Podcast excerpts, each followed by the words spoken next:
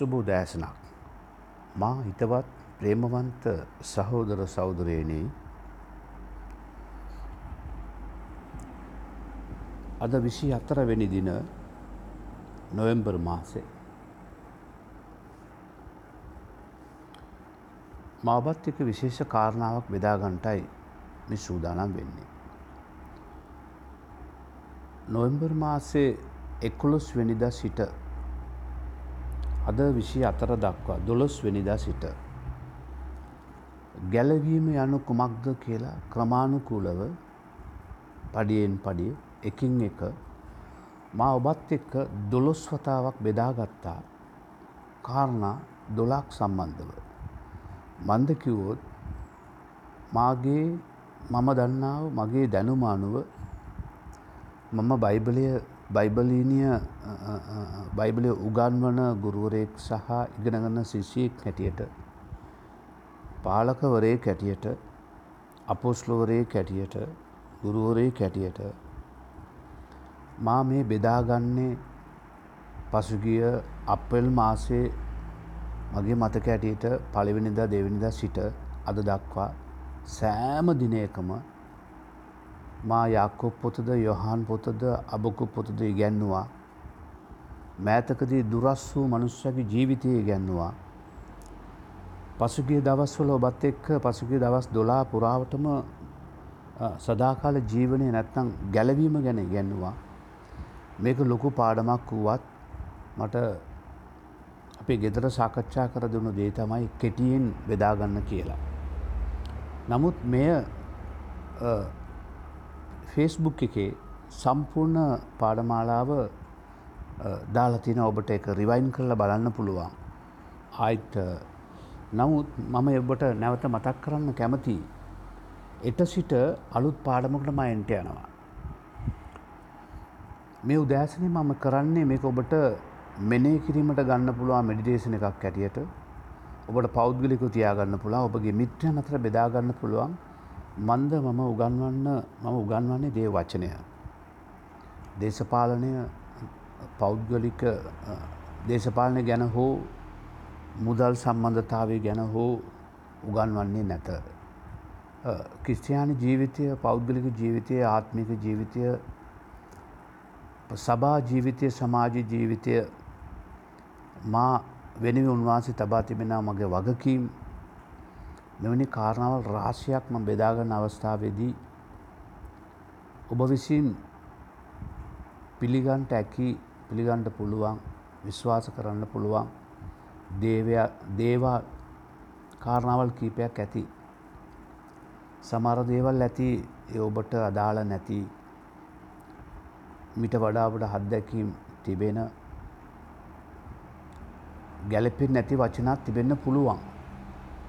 ඒ හින්දා මේ voice cut එක නැත්තම් මේ වචනමාලාව අපත නොහා ඔබ දන්නේ නැහැ මම මේ අත් දෙකින් මගේ වත්සප් වයිබ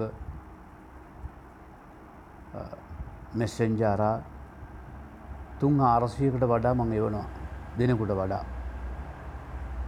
ඒතුව දෙවිනුන්ගේ වචනය මට මේ වගේ කාම්බරයට වෙලා ඉඳලා ලොක්ඩවන් වෙලා විශාල ජනතාවගේ අතට යවන් දෙවියන්ස දුන්නු කරුණාව නිසා මන් දෙවියන්සට ස්තුතිවන්ත වෙනවා.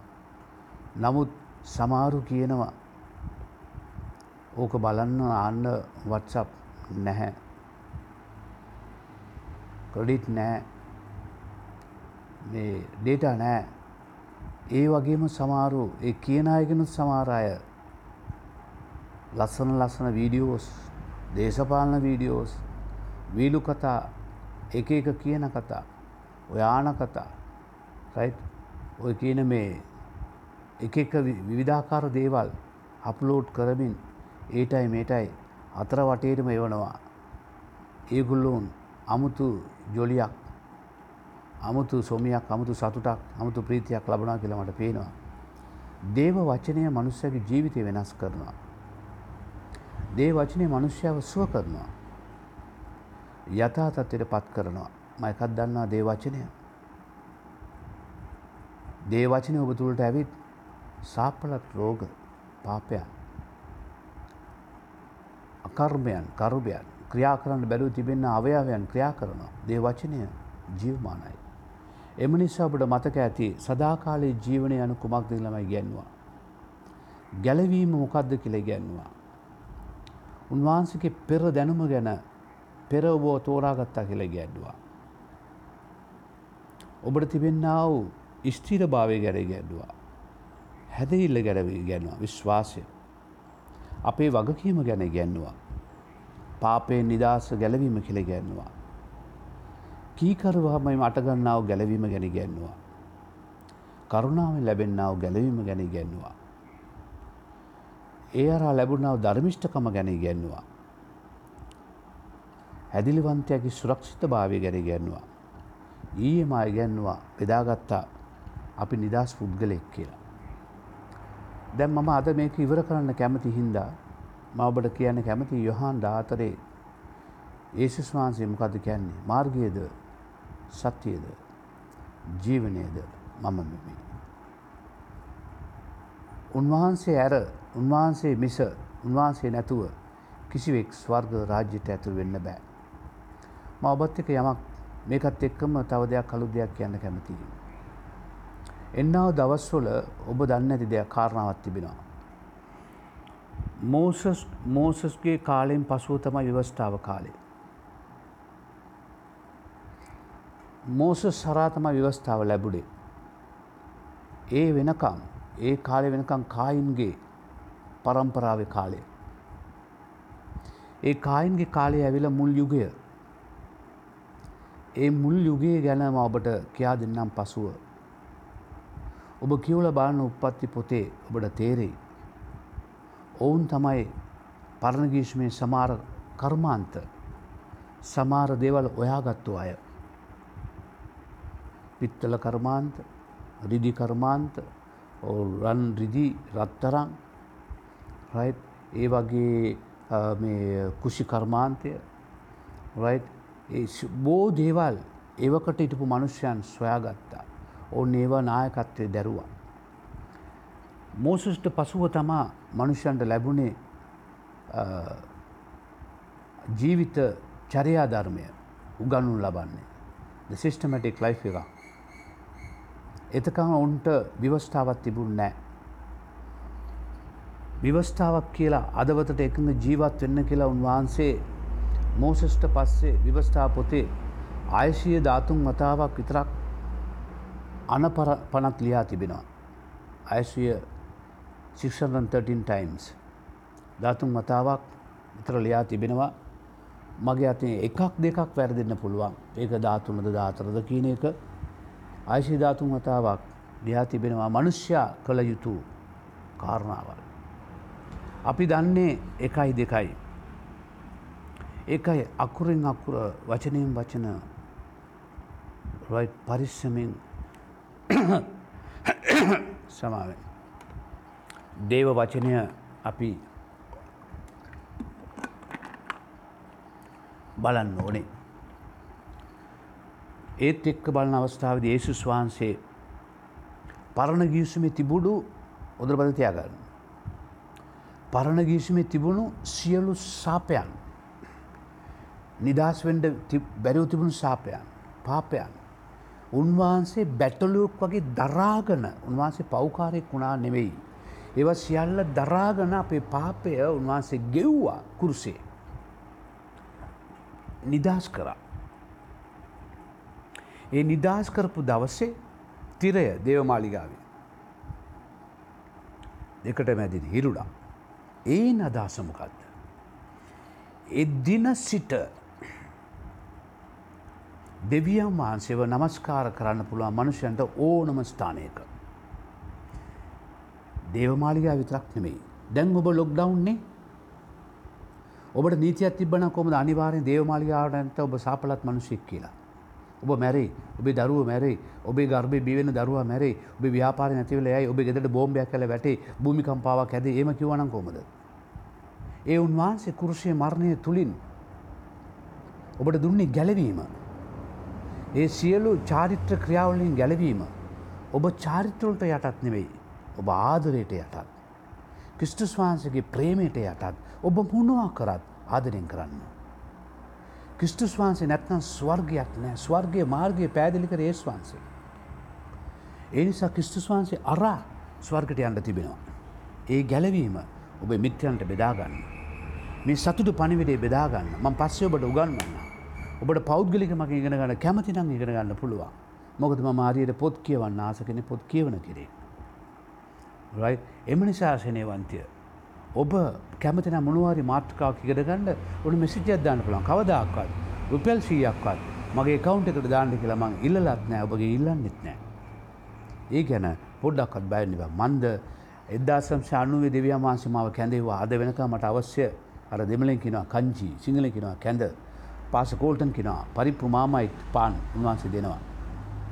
එම නිසා සෙනවත අපිෝ තෝරගත්තය උන්වහන්සේ මනුෂ්‍යන්ට මාර්ගය පෙන්වන්න. ඒ මාර්ගය පෙන්වන යන්ත්‍රණය ඔබ ඔබ වියැකි වෙන්ඩ ඕනේ ඔබ ඒ පුද්ගලය වෙන්ඩ ඕනේ. ඒ නිසා අදම ඔබට මේ පාඩමේ සමුගන්ඩ අදන්නේ යාඥා කරලා ස්වර්ගට යන මාර්ගයේ ජීවනය සත්‍ය ඒසුස් වහන්සේ මයි. වෙන මාර්ගයක් නැත ඒ සාපයන් සියල්ල නැති කරවන් වහන්සේ ඉටස් පිනිස් සියල්ල ඉවරයි කිවා. ඒ තිරය දෙකට බෙදුණ. එක අදස් කරන්නේ ඔබේ පව්වෙන මගේ පව්වෙනුවෙන් තව කෙනෙක් තව ඔබේ පව් මගේ පව් තවකට කියන්න ඕනේ නෑ ඒම එකක් නැහැ. ඒ ඒ සුද්දස්ථාන්ට ගෙනයන්න අපේ පාපය ගෙනනිච්චේ ගෙන ගියේ. ද උත්තම පූජිකයෙක් නෑ පිට අපිට උත්තම පූජික ඒසුස් වහන්සේ. අපි ඇමෝම පූජිකවරු කියලා අදස් කරන මොකක්ද.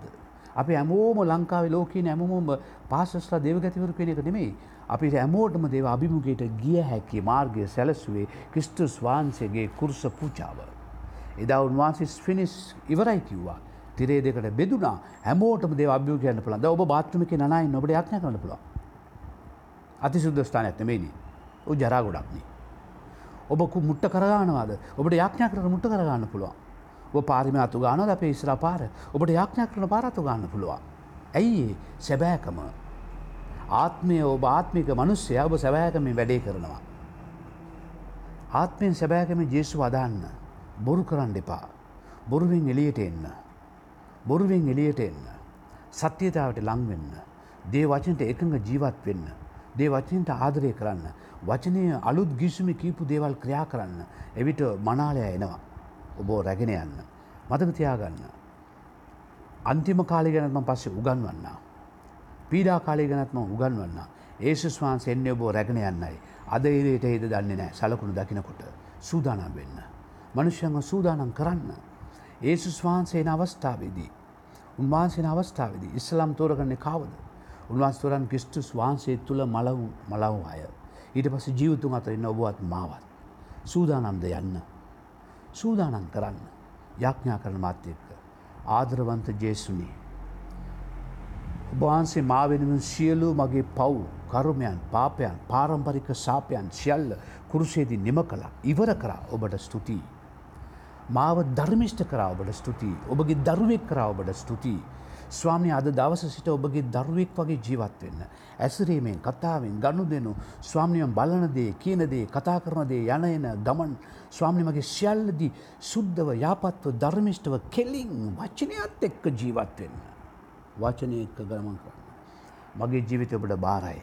ස්වාමින් වහන්ස නිබුකාර් නෙච්චක කාලෙ වගේ පීඩාවල් ඇති වුණොත් නමස්කාර කරන්න එපා යාඥා කරන්න එපා බයිබල් කියවන්න එපා දෙවස්නන්ට යන්න එපා කියලා ඒත් ස්වාමිනි ඒවා කඩාකට ඒවා බිඳගන ඔබට පමණ සේවය කරන්න මගේ ජීවිතයට බාර කරනවා. රෝම ධාතුනේ කිව වගේ ස්වාමී රජයට කීකරුවේ නීතියට කීකරුවේ ස්වාමිනි රජෙත් එක්ක වැඩ කරන රජයේ ඉන්නව නායකයන් යාඥා කරන්න.